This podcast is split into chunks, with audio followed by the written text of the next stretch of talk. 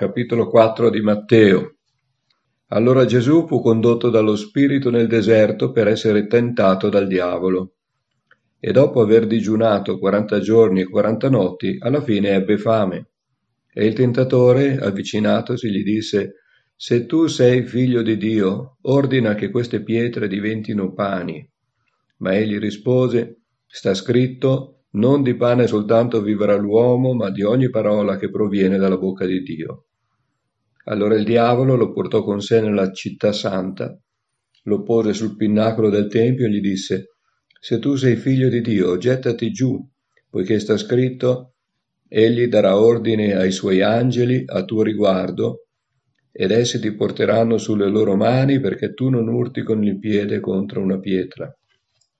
E Gesù gli rispose: «È altresì scritto, non tentare il Signore Dio tuo». Di nuovo il diavolo lo portò con sé sopra un monte altissimo e gli mostrò tutti i regni del mondo e la loro gloria, dicendogli: «Tutte queste cose ti darò, se tu ti prostri e mi adori». Allora Gesù gli disse: «Vattene, Satana, poiché sta scritto, adora il Signore Dio tuo e a Lui solo rendi il culto». Allora il diavolo lo lasciò, ed ecco degli angeli si avvicinarono a Lui e lo servivano. Ci fermiamo qui per cominciare a riflettere un po' su queste parole. Qui ci sono dei grandi insegnamenti. Ecco, la prima cosa che dobbiamo considerare è che Gesù è appena uscito dalle acque battesimali.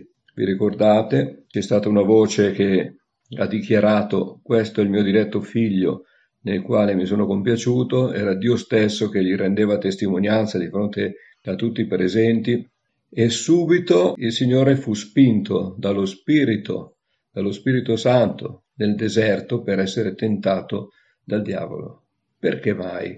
È scritto che Gesù può comprenderci perfettamente perché lui è stato tentato in tutte le cose come noi. Gesù ha acquistato un corpo umano, ha dovuto identificarsi con tutto il genere umano e vivere le stesse prove, avere le stesse tentazioni e resistere. Ha dovuto combattere, ha fatto dei combattimenti spirituali spaventosi, come quello in cui si trovava nel Getsemani prima del suo sacrificio. Era talmente angosciato che sudava gocce di sangue.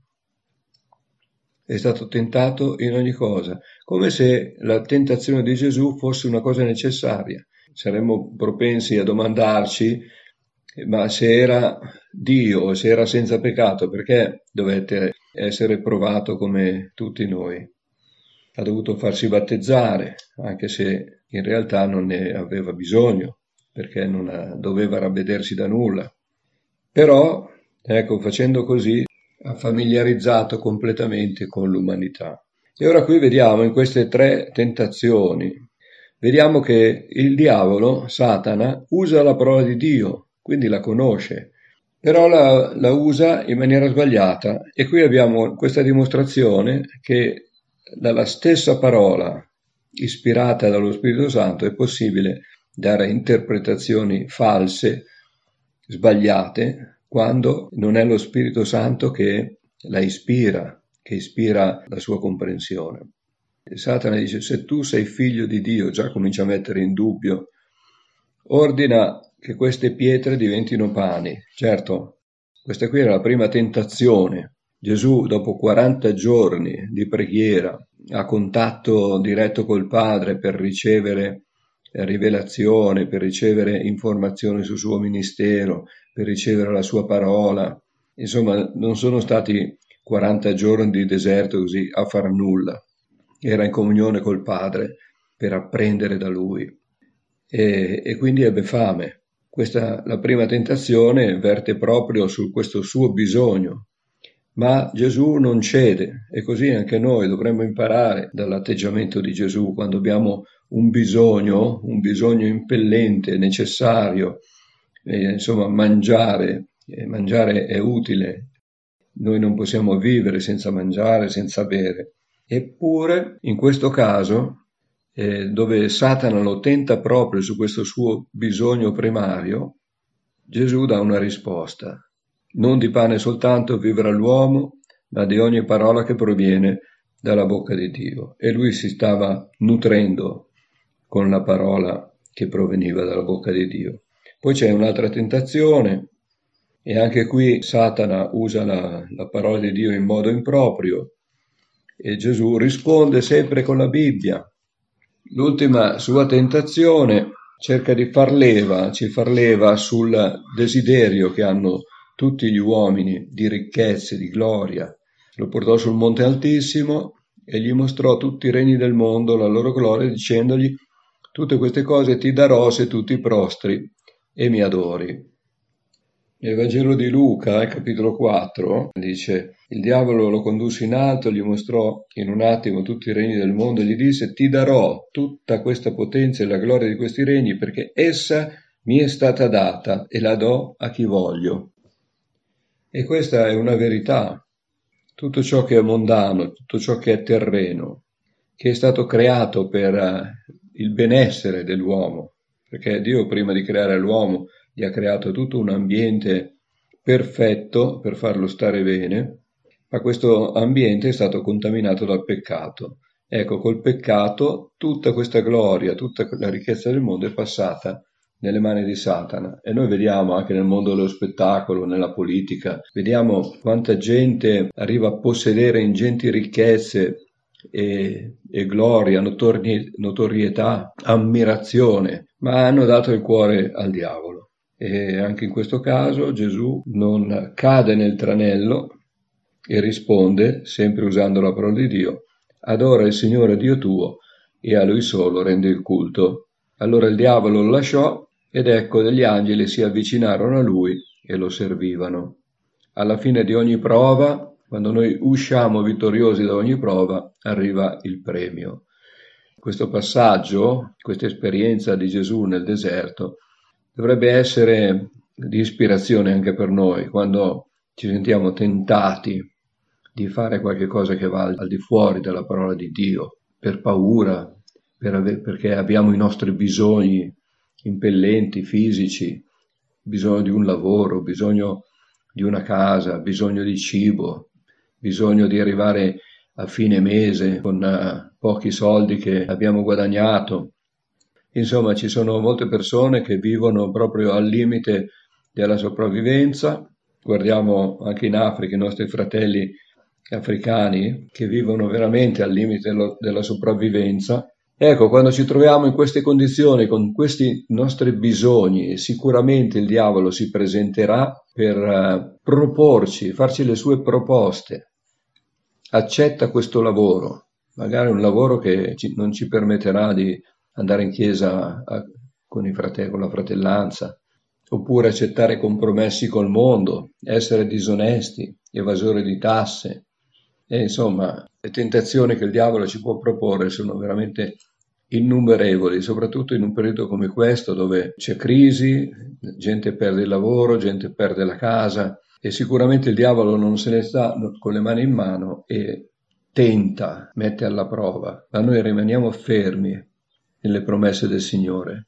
Il Signore ha promesso che non ci mancherà nulla, il Signore ha promesso le sue benedizioni per noi e per la nostra famiglia, se gli rimarremo fedeli. Il Signore ci ha promesso che se rimaniamo fedeli alla sua parola saremo benedetti noi, i nostri figli, fino alla 1000ª generazione. Quindi abbiamo il coraggio di rifiutare le proposte del diavolo e, usando la parola di Dio, tenergli testa. E poi è scritto che il diavolo lo lasciò, un altro Vangelo dice, fino a un'altra occasione. Quindi ogni volta che finisce una prova noi abbiamo la vittoria, però dobbiamo essere certi che prima o poi il diavolo si ripresenta con altre offerte più ingannevoli, hanno più l'apparenza di essere cose buone, ma noi stiamo fermi.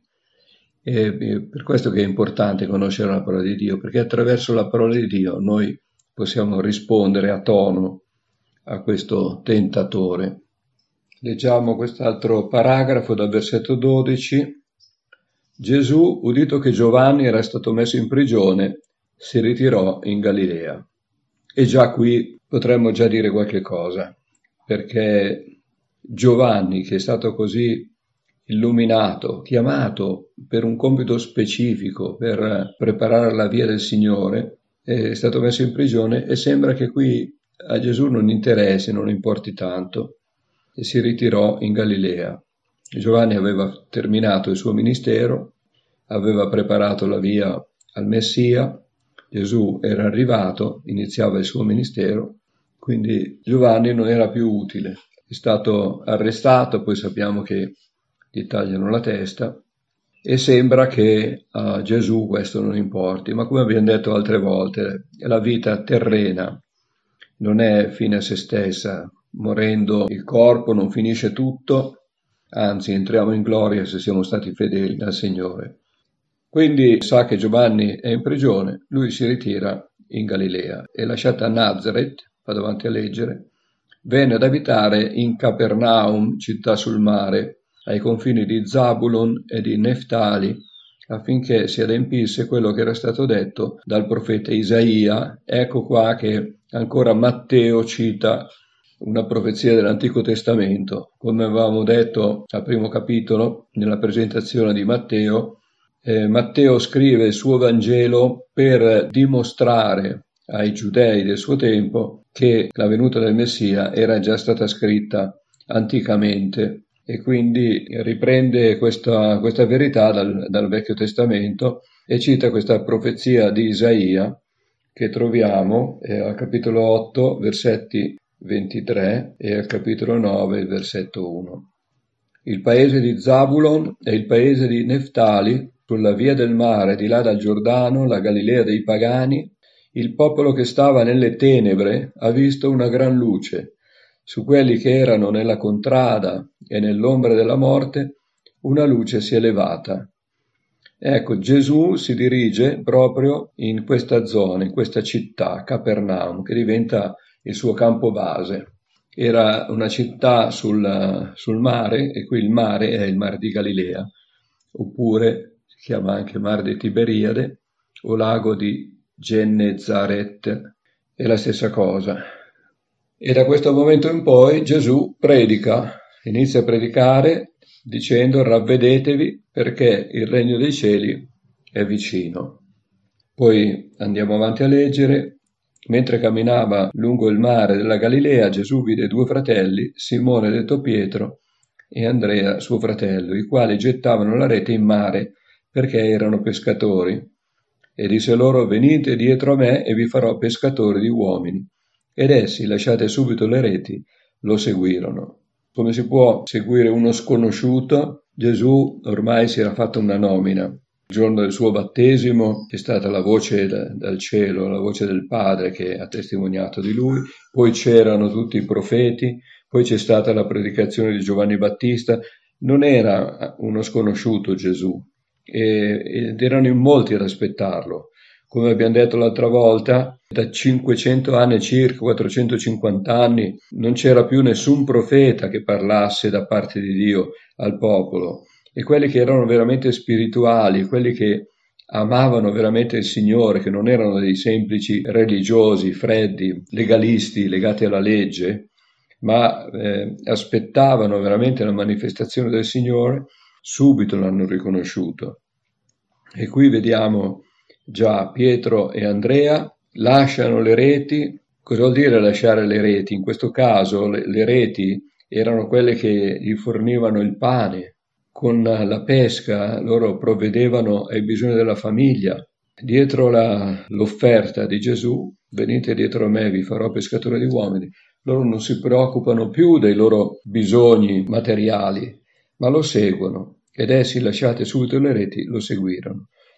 Passato oltre, vide altri due fratelli, Giacomo di Zebedeo e Giovanni, i quali nella barca con Zebedeo, loro padre, rassettavano le reti, e li chiamò. E anche qui, in questo caso, lo seguono subito. Essi, lasciando subito la barca e il padre loro, lo seguirono. Gesù andava attorno per tutta la Galilea, insegnando nelle loro sinagoghe e predicando il Vangelo del Regno, guarendo ogni malattia e ogni infermità tra il popolo. La sua fama si sparse per tutta la Siria, gli recarono tutti i malati colpiti da varie infermità e da vari dolori, indemoniati, epilettici, paralitici, ed egli li guarì. Grandi folle lo seguirono dalla Galilea, dalla Decapoli, da Gerusalemme, dalla Giudea e da oltre il Giordano. La fama di Gesù si è sparsa in tutta quella zona proprio grazie a questi miracoli di guarigioni che faceva. Non servivano per convertire le persone i miracoli, ma servivano per sostenere, per certificare che quella era la parola di Dio. Una volta Gesù disse: è più facile dire a questo paralitico prendi il tuo lettuccio e vattene a casa, o i tuoi peccati sono perdonati.